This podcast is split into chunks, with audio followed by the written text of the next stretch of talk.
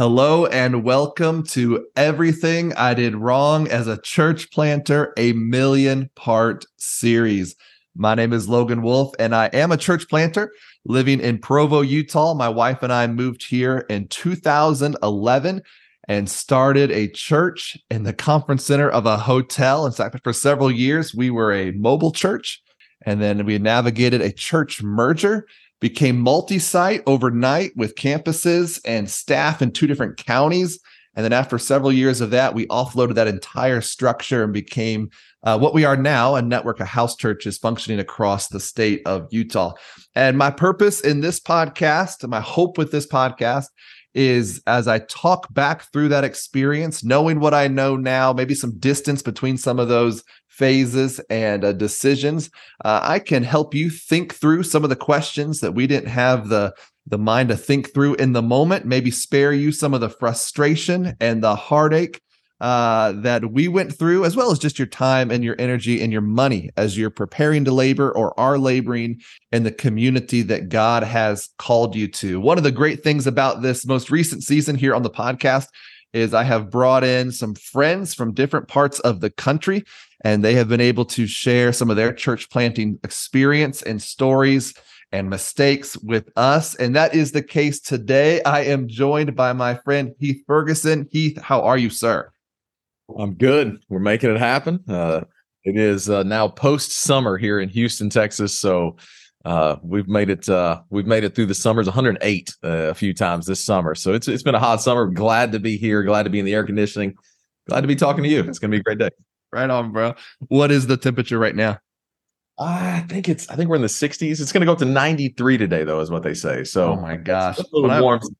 I, I haven't been outside today, but when I woke up yesterday, it was. I think it was just at 40. So it's a little, little cooler, a little cooler hey, in Utah. Uh, we. I woke up a couple days ago when it was 47. So it's it's getting good. It's that's getting, what it is right now. Here it's 47. So that, that's. I just, I just looked. I just looked it up on my phone. So that's all. and we've had a hot summer. Um, it's which affects actually your church uh, stuff as well. it's kind of a it's an interesting dynamic here, but uh, it's been breaking, so it's been nice.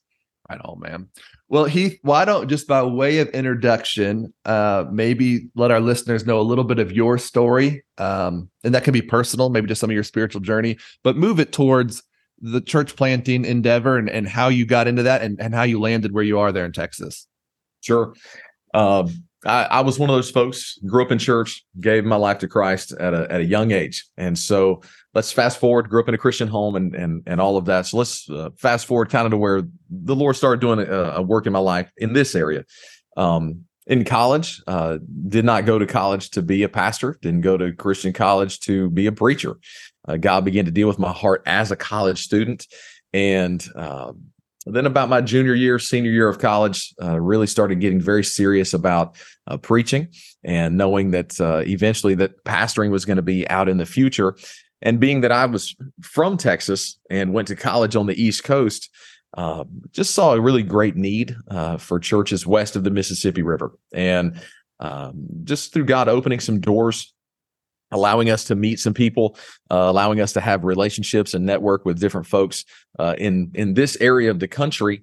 Um, and really having a burden for the big city. I grew up in Houston, Texas. It's a city of now it's over seven million people uh, in the Houston area. It's a big city.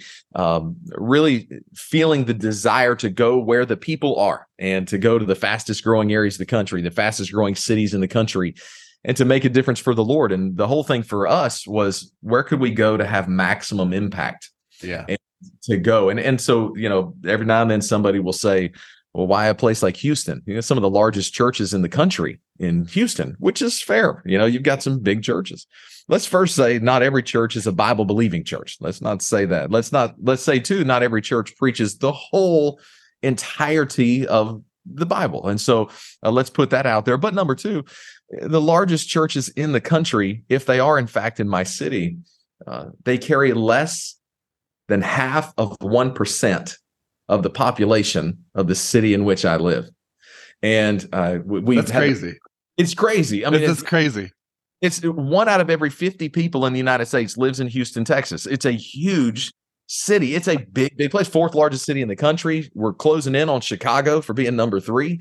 Uh. I mean, this is it's a pretty big place but when you look at that, I, I had the great privilege of pastoring in Amory, Mississippi, and I loved it. It was it was a it was a rural setting, wonderful church, great people, and there were 38 churches in town. There were 6,000 people. Two of those churches combined for 1,000 of those people. Percentage wise, they're smoking these other church like you know like largest church here carries less than half of 1% of the population. So uh, the need is great and these are the fastest growing counties. I mean i believe i just read it this morning five of the top 10 fastest growing counties in the country is in the state of texas. Wow. and at one time it was the county we live in and actually the city that uh, our church is in was the fastest growing suburb in the united states. So uh, going where the people were was a big deal. It's kind of how we got to here. Um, long story short, three and a half acres of land was owned by a mission board here in Texas that reached out to us specifically. So that's kind of how, how we ended up right here. But it was really through a work that God was doing in our lives and then presenting opportunities for us uh, that initially my wife and I we're driving from North Carolina to Texas to come visit for the first time. Mm. And I, I told my wife, I said, let's let's not do this. Like this is hard work, you know, and there's churches without pastors. Let's just go there. You know, I'm sure some church would let me preach, you know, and if we don't burn the building down, that'd be a success. That's most things. If you don't burn it down, it's there's some I've been uh, I've been to that maybe maybe burn it down. You know? That would be good too. But uh, it, but God's been very good to us and really can't complain. So basically, started in a home, uh, went from uh, having uh, Bible studies in homes to growing to where we outgrew the home and then uh, onto a storefront, outgrew the storefront, uh, and just continuing on with the relational type you know, we tell people all the time we're not here to build a church. We're here to build a family mm. and to make great connections with people and to have the maximum amount of impact in people's lives. So uh, God's been very good to us in all of that process. So for timeline's sake, how long ago was that from that drive you're driving from North Carolina to Texas? Like when was that that you made that first visit to move in there? Like what are those how how long ago was that? Oh, that was a year and a half um, from the time that we went to visit the first time till we actually moved. moved. Okay. Um, from the first time I had a serious conversation about missions, um, this is pretty well known. It's not going to offend anybody's feelings that lives in Houston or anything. My first heartbeat was to go to Las Vegas, Nevada, hmm. um, and to, to plant a church there. And uh, visited, been there a few times, uh, spoke with some folks about it, and the timing just never worked out. And uh, when we were looking at going was in 2008. And uh, if you know anything about 2008, the housing market uh-huh. imploded. Uh-huh. And in in it may have taken a dip where people live. In Vegas, it completely just crashed. Wow. And places people walking out of homes and all this kind of stuff. That's not why we didn't go. Um, but that was during that time period. And uh, it just it wasn't uh, it wasn't what we felt led that this was the next step for us so um, we ended up uh, going to a different ministry and not doing mission work. But the from the first time that we considered seriously about doing mission work i contacted a missionary that asked me two questions. And it put everything in mission work in my heart on hold for 10 years. I mean it really affected me in a major way. And the two questions were what in your past says that you could build a church out of nothing? And how many people have you personally led to Christ in the last 12 months and baptized that says you could build a church? And at the time I was I was a youth pastor at a church and it really affected me because I didn't have great answers for those yeah. things. And really, and that was from a church planter uh, that was already in Las Vegas at the time. And when when he said those words to me, my heart sank because I said, there is a very practical side to all of these dreams that people have of wanting to start a church and so forth. And maybe my practical ministry and service of the Lord and reaching people for Christ may not be where it should be at that particular time. And uh, really affected me and slowed me down, um, helped me kind of come to a realization that you know you don't just show up in a city and people start showing up at church you know and it's not about the church anyway it's mm. about reaching people for christ and uh, i appreciated that guy's truth and honesty with me so much Um, I, I wish someone had asked me those questions. I mean, that's because I I wish, man, I wish someone had asked me those questions. And you're asking them now of our audience. I think that's a good question to, to chew over or chew on. I uh in a previous conversation, I talked about coming to Utah. That was my mindset. It's like, well, God called me here. There's a need here. I'm going to show up people just going to start getting saved, right? Like that Messiah complex. Like I'm here, Lord. Let's bring. And I had never led anyone to faith in fact, it wasn't you know directly like one on one. That hadn't happened until more recently, within the last like five years. But uh maybe yeah, five years. But never led someone to faith one on one. And then yeah. you think you're going to come, and all of a sudden the masses and the multitudes like like you're better than Christ or something. so it's ridiculous. Uh, that's that is incredible. Okay, so you didn't you that questions you're chewing on those questions. You're not going to go to Vegas. That was prior how old's the church plant now in Texas? We are now uh, from from our first meeting till today. We are now at the ten year mark. Okay, I thought uh, so. And God's been extremely good to us in those ten years, seeing uh, individual growth in people. Um, you know, s- sadly, so many times works get measured by how many people walk through the door. Yeah. And a lot of times people that say the statement I just made was because they don't have as many people walking through the door as what they want to have. Yeah. Um, but the truth is, when you start comparing yourself to other ministries, uh, when you start looking uh, at a number perhaps that you haven't reached yet or something, and don't get me wrong, goals I think are phenomenal. Yeah. Um, but what is appropriate measures for success in church plants? Are people growing? Are people bringing people? Are people coming back? Are they coming to christ? Are we baptizing people? You know those kind of things uh, is what we want to do. And uh, we've had people uh, move to the texas houston area uh, come to our church get extremely involved and and then get moved out because of their job what yeah. does that mean? Doing a poor job, or does that mean that God is moving someone somewhere else? You know, we recently had a young man come and uh, move and, and was working in our church and started a ministry, and now he's in Africa. Uh, and now he's serving the Lord in Africa. And, and when I look at those things, I say, okay, I, I don't want our church, I don't want Connect Church to be a destination. I want our church to be a launching pad.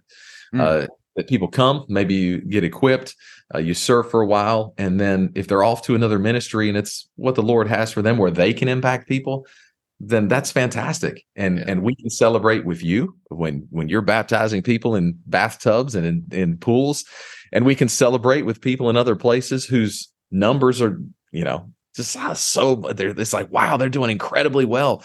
Well, God's been incredibly good to us too. And uh, you know, we have seen numerical growth. I mean, I don't want you to get me wrong. We've seen really great things happen numerically, but it's not the gauge, you know, of, of how well we're doing. I think you're absolutely right, and, and that maybe is, is something to a topic to even revisit or press into. Um, I just came back. I was just in California. I took a couple brothers from our network uh, two weeks ago. We went out there for a like a, a training, a retreat sort of thing, and part of that conversation, those three days we were there, was around tracking what do we track and why do we track?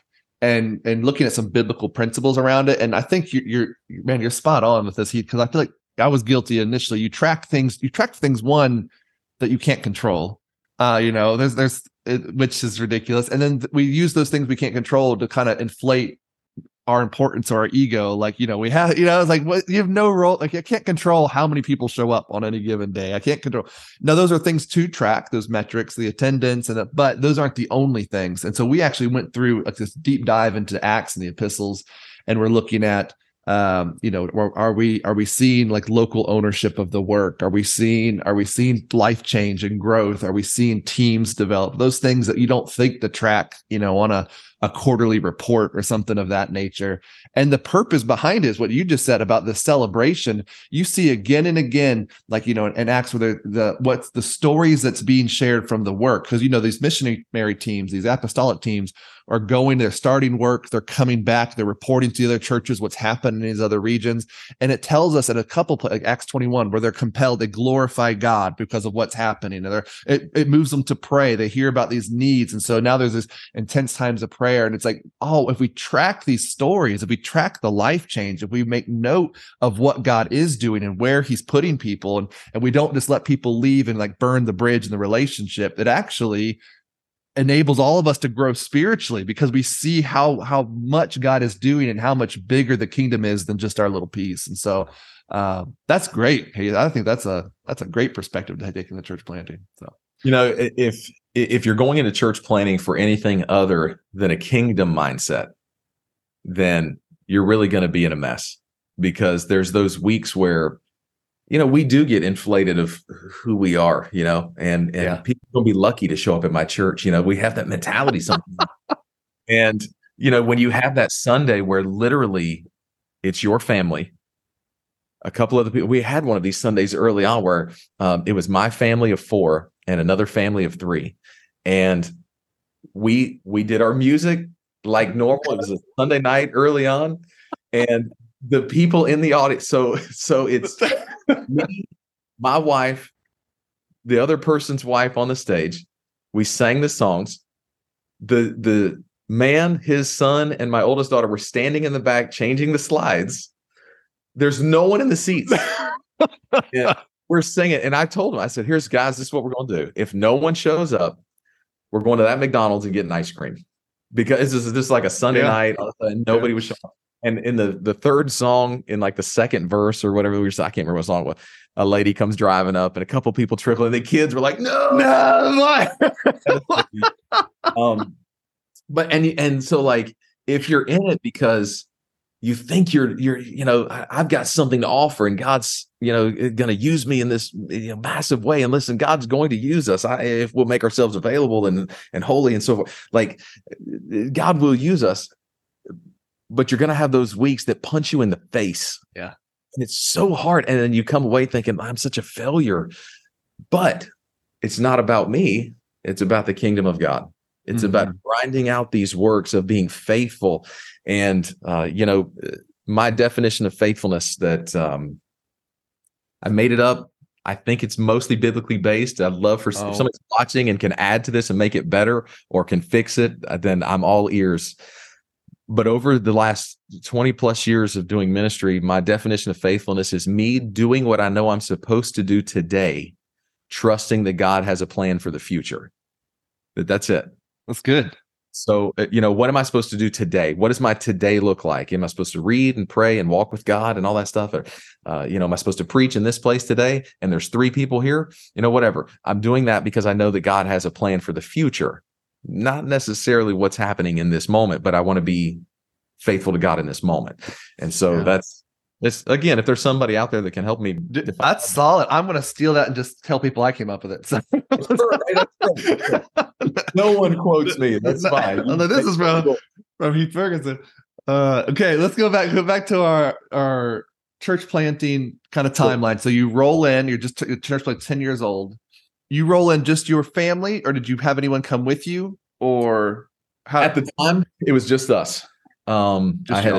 A, it was just us. We had a two year old and a six year old. Um, wow. And it was just me and my family. There were a few people here in the Houston area that were a part of a church that didn't exist anymore. And when I say a few, um, I think there might have been nine total of us, maybe. Okay. So it was just somebody who lived on this side of town. Uh, so when we first met in a house, it was in these these folks' house uh, that we met in. Um, so you know, to to say you're starting from nothing is not completely accurate, uh, but it's not inaccurate. Um, right. So. Well, yeah, it's, it was a little, um, it, it, it, was slim. It was slim to say the least. Now we had great people, great people, but very slim. Mm-hmm. So let me let me ask this then. Looking back on that, um, would you have preferred? Would you to take more people with you, or did you feel like have would you were fine with that rolling in just your family? Like what talk through maybe just and, and you know this is we're i want to talk more about the the weekly services and get into that like you said but i'm just curious you rolled in by yourselves what would you would you have done anything different there?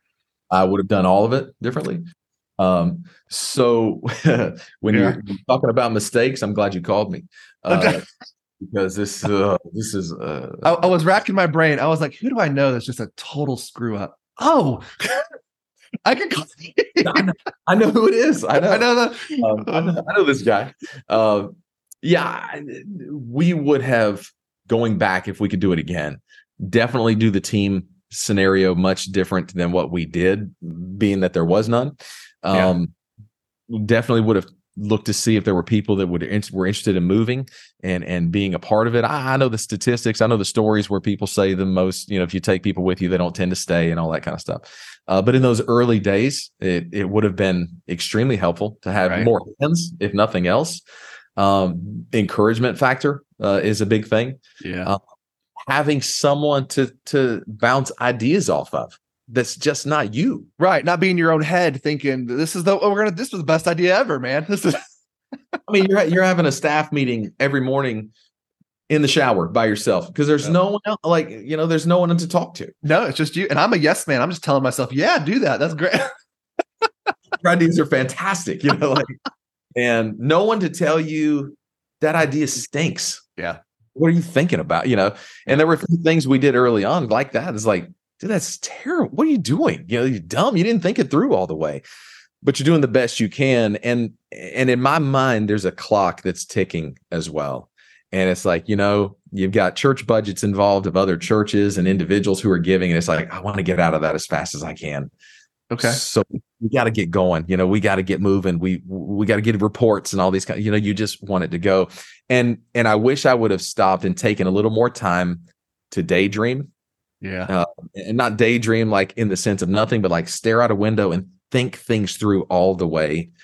And then to go in there with the mindset of how can I serve the Lord? Not mm.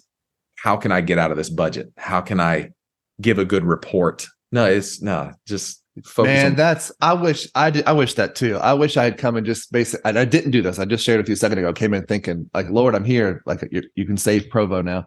Uh, but I, I wish I had asked the question, where is God already at work?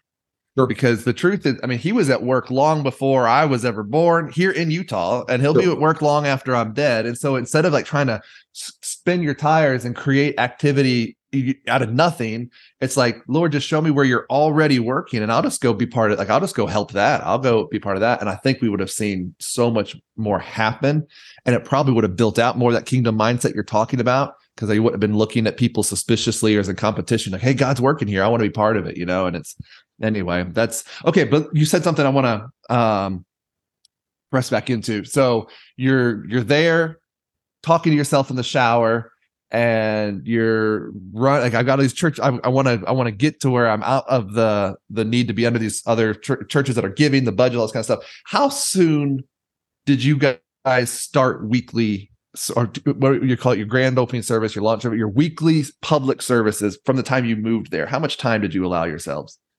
So we moved in uh the end of January of 2013.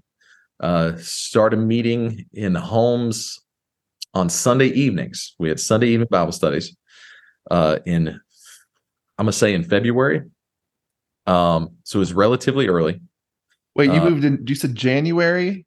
of 2013 yes. and you started weekly like every week you guys were gathering for sunday nights starting okay. like at the end of february uh so it wasn't i mean not With, this much mentality right. wasn't as much a thing 10 years ago um but we started having just just bible studies getting together were with, you inviting people into that?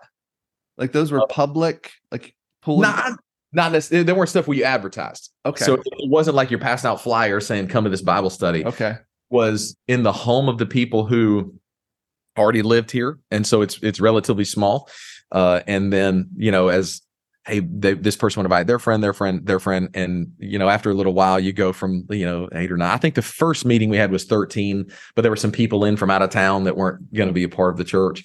Um, and so I think you know it, it it it grew to twenty before we did anything else you know beyond that but June 16th, 2013 is when we had our first like in the storefront because that's yeah. that's the, the, the, mode that we went uh, in the storefront service on a Sunday morning. Um, we had 10 chairs set up. Uh, we had all the other chairs were just piled because we were going to put them together and build the stage right after that service, if you will. Okay. Yeah. So people sat in those chairs and you know we did our thing and then we built them all together so that's what uh, five months before we started doing sunday mornings we didn't do so what my family would do is we would go to different churches in the area on sunday mornings and then have our sunday night bible study yeah. uh, you know like in-home bible study okay do you feel like looking back on that was that a good timeline for y'all? Was that did that feel too quick? Did it feel too like I I I actually was we moved in May. We we start we launched, you know, weekly services in September. I don't know. I had an episode where I had a a brother on here, two brothers, different brothers. One of them was quicker than that. One of them was um and it was like just like a couple months. They moved and started services. So what are your what are your thoughts looking back on that timeline? Was that at, at the time I didn't think anything about it. Um at the time i was like well, yeah of course like you we're here. Why are we not let's doing do, let's do it. what are we doing? Um looking back on it I, I i should have done a little more research um for my specific area. Uh, what do you mean should have found i should have looked into the church culture of of the houston texas area a little bit more um when i left you know, I grew up here in the Houston area. Now, I didn't grow up in the area in which our church is now. I grew up about an hour from here but the church culture when I left 17 years prior to me coming back was much different than what it is now. Hmm. And I should have done a little more research in that specific area. Um, churches today in our area don't start the way that we started. Uh, and this may be nationwide at this point, but they didn't start the way we started. So, um, churches now, most of the time in our area, we had multiple churches come on our street and start after us that are now much much larger than us and i mean like over a thousand people you know these kind of like deals they start with five full paid staff members to start with and 200 plus members the day they start and they're from other churches in the area that have people that live up here so they come up here and plant right so at the time i'm going with just the knowledge that i have that let's let's just take the few people we have and let's just get the ball rolling instead of potentially trying to to build maybe a, a little bit more of a settled, larger core, maybe even bring some people with you from other places. So, like I said, at the time, I didn't think much about it. Looking back on it, these are kind of some of the things I wish that we had done. Yeah. I wish that we had maybe waited a little bit longer before we tried to jump into the Sunday morning pool when we weren't quite ready. Uh, but I will say, you know, at the time we felt very good about it, very strong about it. The people that were meeting with us were they were like, let's do. They were excited about having a church and and being in a church on a Sunday morning, and um, we had a lot of pressure because Easter Sunday fell in March that year, and people do Easter together, and I'm like, no, go somewhere else where you can hmm. celebrate Easter, and then let's have lunch together, which is what we ended up doing. Um, and so you know very thankful for that but uh, yeah there there's definitely some things moving forward i wish i would have researched a little better how church was being done in my immediate community yeah better than what i did you know. do you think excuse me um, that uh that so that research entailed what just having some conversations with pastors and church planters in the area i mean just getting some facetime with them and asking them all these questions is that what you mean by research yeah, I, I, should have. I should have sat down with some folks that were um, new churches, um, yeah. young churches. Uh, it, it, in my context, it wouldn't have done me any good to go and and we visited Houston's First Baptist Church. I love Gregg Matte, the pastor. Um, I love what they're doing. Matter of fact, some of the things we do today are because of some of the influence of Houston's First Baptist Church. Uh, just incredible ministry. Uh, but it would done me no good to sit down with them and their staff and say, "Hey, let's talk about church." I mean, we're you have twelve people, you know, like they have you know forty thousand. There's no need to do that, but to talk with some churches that were relatively young that had had seen some growth and and some impact in their community, that would have been a lot more beneficial um, than kind of coming in almost with the competition mentality. That's what I did. And, yeah. and that was, you know, uh, sadly, that's that's where a lot of us come into. I, I, I wish I had done that. Too. I came in. I try. I made a visit to Provo. I tried to connect with a couple pastors in the Utah County. Um, didn't get to meet anyone in person during that visit. When we moved here, I think I connected with one pretty quickly in person. Um, but I yeah, I wish I had done that too. And essentially that's that's the whole point of what we're doing with this podcast, right? You're just trying to get these voices of guys that are already there doing stuff that done done it gone ahead of you. And it's like I I, I need to maybe th- if not take what you're doing verbatim, at least let your experience formulate some questions in my heart and mind of what I should be doing. Now, I, I think about myself and I look back. I was 25 when I moved to Utah. Yeah. Bro, I don't know if I would have listened to anybody. Like if I had, you know, and it's like that's part of it. It's like uh, because I so I I I just mentioned we had several brothers on this podcast that were talking about the time between moving and launching. Just like you, just like me, moved, had this mentality of why not? We're here, let's start. They start very quickly, don't didn't think anything of it because that's what they're there.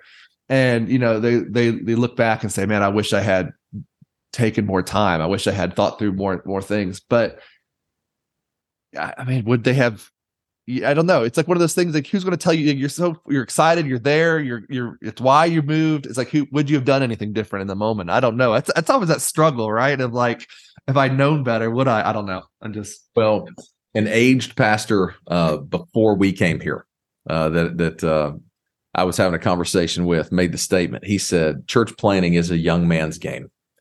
And hmm. you need to do it sooner than later and so it, it had convinced me to it did i mean it, that the lord was moving my heart anyway. This was a conversation i was having with this pastor.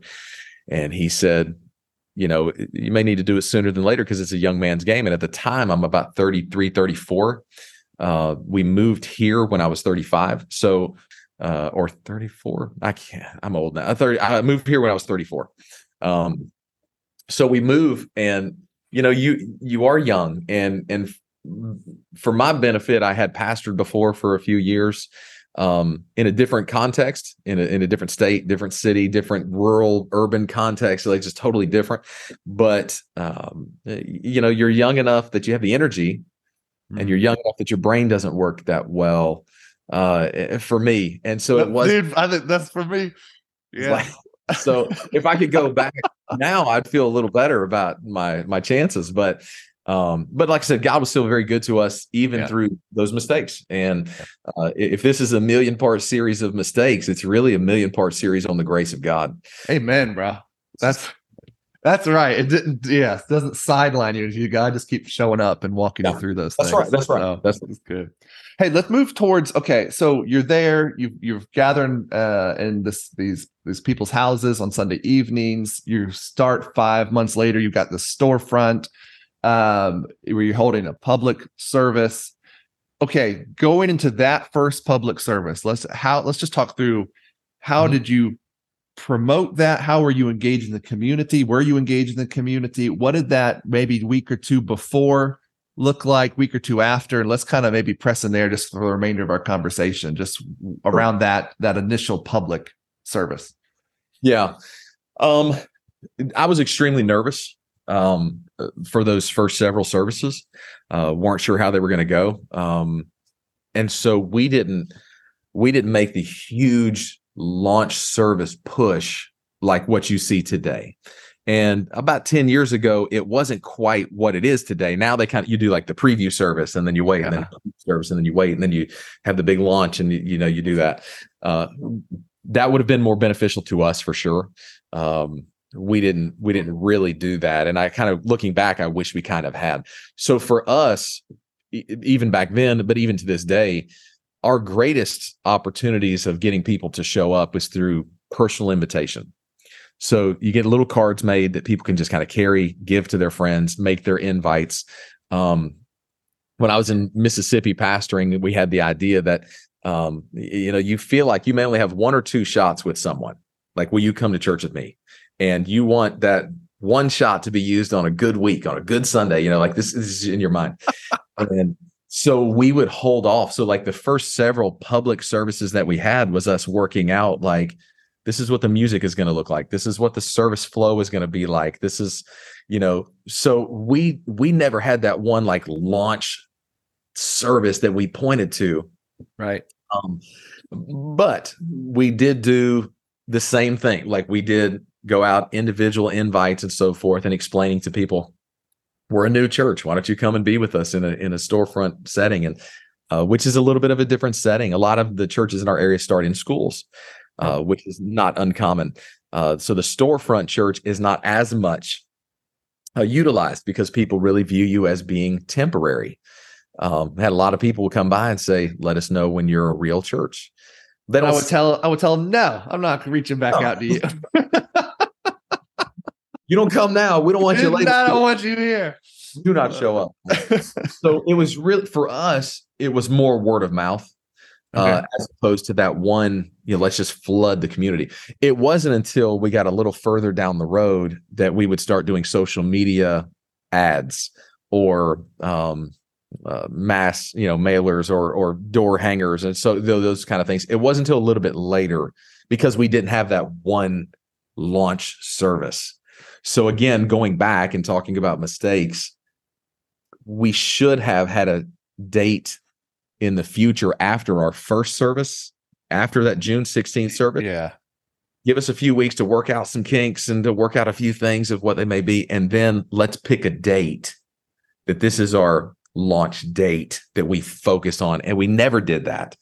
Um, which again, mistake. Uh, I, well, I wonder because that's essentially what preview services are supposed to do, right? Is you're building some momentum, building community awareness, trying to even recruit maybe some people to to help you launch um, yeah. that builds towards this specific day. So you didn't have these, but you are gathering people, you are working out the kinks. It's it sounds like the launch date would have been this brought some swell of momentum there, but really you're just building more slowly because you don't have you've started services, right? So it's not really a okay. I'm I'm tracking with you. I wish that that makes a lot of sense. Of course, we did we did preview services in Utah, and no one showed up. So uh there was that's foreshadowing. Yeah. So, so, you know, and, and one of our great, you know, reaching someone for Christ stories is uh, that that I say great. They're all great. The, you know, but, but, I was like, bro, one of the early ones. Let me just say one of the early ones um, is really really falls into this this vein because um, we had a real estate agent who helped us find a house here in the area and and uh, this again this is a contact every person you talk to every person you run into is a contact someone who if they don't go to church you know and they don't they don't know christ already this is this is why we're here right? Yeah. And so spoke to this uh spoke to this lady and we started having church and it's like we want to invite her to church but we're really afraid like she doesn't have a church background. Like this mm. so she's about to walk into our storefront she's gonna like we're not ready for this yet like we're not quite ready. So finally my wife and i were talking about it i said you know now's the time that we reach back out to her and invite her to church. So we do and she comes for uh several months and brings her kids with her and realizes she needs Christ, gives her life to Christ. And doing that um, on a Sunday, my wife Jamie got to pray with her. And the next week, we brought her two Bibles and one to bring to church and one study Bible to have at home. And she starts just weeping. And she's like, you know, this is the first Bible I've ever owned in her life. And she's, she's my age. And I'm like, you grew up in America. She grew up in upstate New York you've never had a bible in your life like what do you like that's just unbelievable to me but we if there was a launch mentality it was let's wait till we feel comfortable with where our church services are and yeah. then let's start inviting a little bit stronger and that's how we ended up doing it which again looking back on it i would have done it a little differently but again god was in well, I would say that story there is awesome. This, but praise God for this lady, and yeah, man, that is that is incredible. I, but I, I do. I baptized her and her kids and everything. Like it's been really yeah, cool. That's man. Oh, her kids come to faith too. Oh yeah, yeah. I mean, it's it's been through through these things, and and we didn't invite her for that first June sixteenth, two thousand thirteen service. You know, because yeah. we just weren't ready, or I didn't feel ready. Yeah. Um, if you wait till you feel ready, though, you'll. But, well, that's what I say. I think maybe if we kind of press it, if the if the the mistake we've been talking about here late, more recent in this conversation is we didn't have the specific launch date, the specific launch time. So you're kind of meandering towards it. But I feel like one of the side effects of that would be this we're never going to, we're not ready. We're not ready. We're not ready. And you don't have anything forcing you to be ready because it's not a, a big. So yeah, I, I can see that too. Cause you just like, oh, we, this could be better. We could change this. And you could always change into it. I mean, we live in a fallen, broken world. So things are never going to be perfect. Right. I mean, you could always improve stuff. So it's like, you can't wait till you're, till you're 100% perfect ready. So no, that's a man, that's a good story. Okay.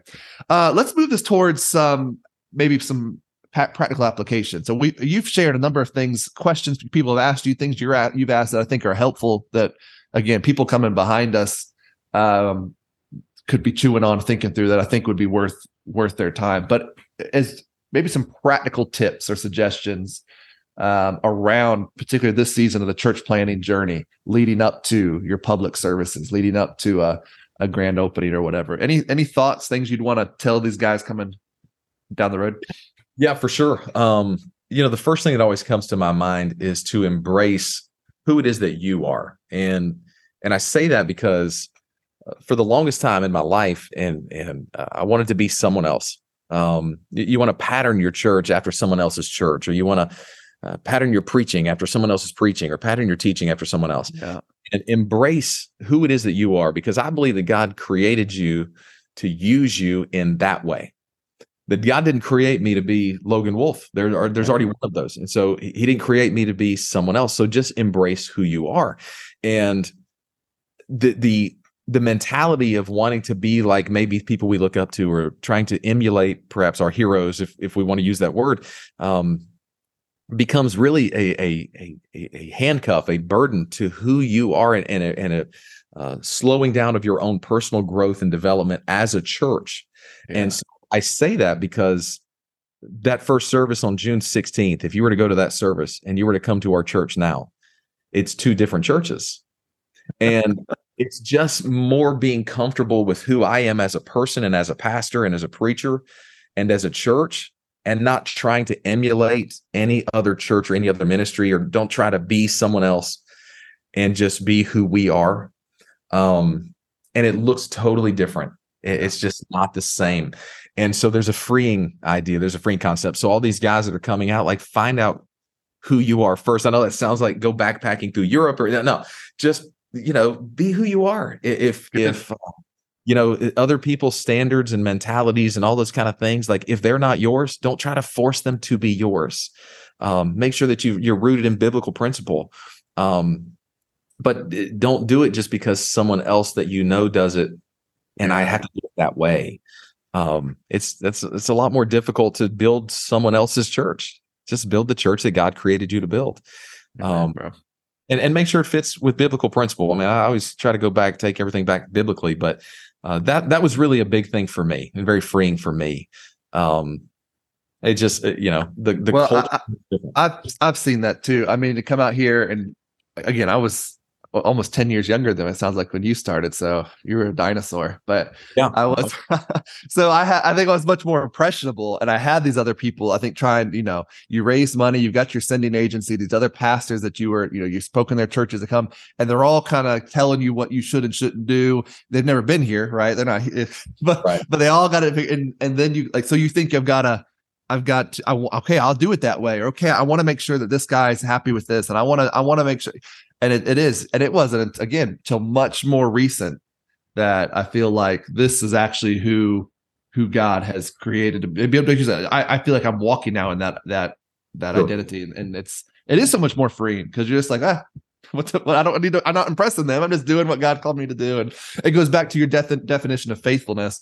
I, what do i need to what is he calling me to do here today? Like right i mean that's that's huge bro. Yeah. Well and uh, and and when i when i'm cool with who i am I can embrace you for who you are and celebrate what you have going on.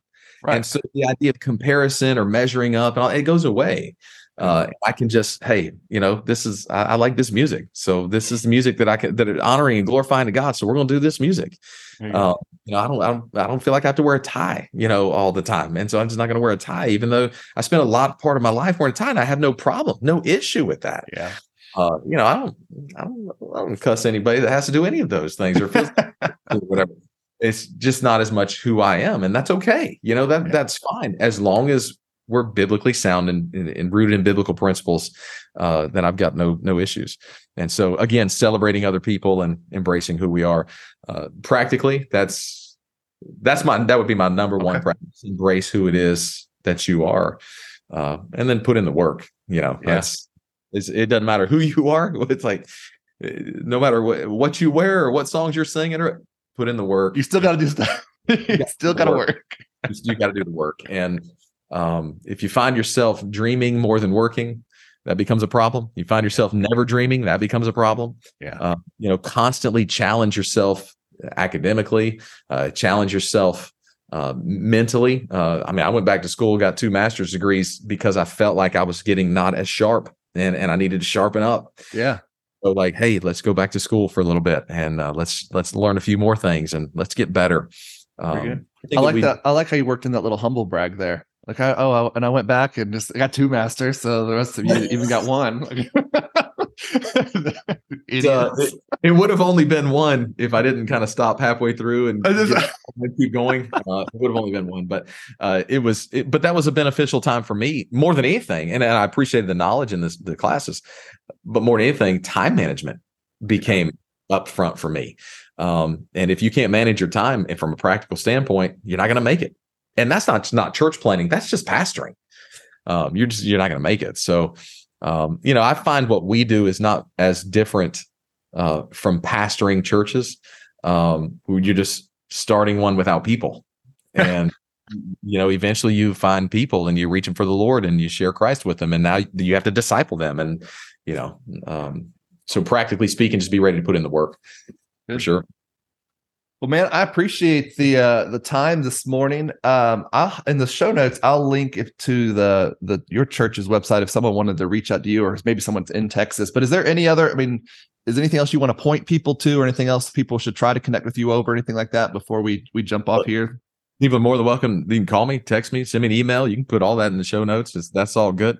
Uh, if I can be of any benefit or help someone, I definitely want to do that and can, yeah. you know, the best of my ability uh, or at least point you to someone who I think can help you. Yeah. Um, I don't know that a lot of people listen to podcasts about mistakes and say that's the guy I should be following. so, but I'll be happy to share more mistakes with more people. That is awesome. Yeah, this this show is really just kind of whittled down. it's like I'm talking to these guys; they don't know what they're doing. Nope. So okay, well, I hope this has been helpful to you and maybe given you some things to think through and to pray through, uh, either by yourself or with your spouse or with your team. Um, if it has been helpful, if it has been encouraging, please subscribe to the podcast, uh, leave us a review or a rating on Spotify or Apple Podcast. Uh, I would also ask that you just share it. Um, this is, as, as, Heath just said, we want to be helpful. We want to support you. We want to be encouraging. And so if you know someone who is a church planter, uh, thinking about church planting. Maybe he's been on the field and is just maybe you know banging their head against the wall. They're they're at a, they're at a stagnant spot in their ministry. Um, man, pass this along to them and uh, may let it facilitate some conversation um, between among you. So uh, again, my name is Logan Wolf uh, in Provo, Utah. I'm joined today by my friend Heath Ferguson in Houston, Texas. This has been everything I did wrong as a church planter, a million part series.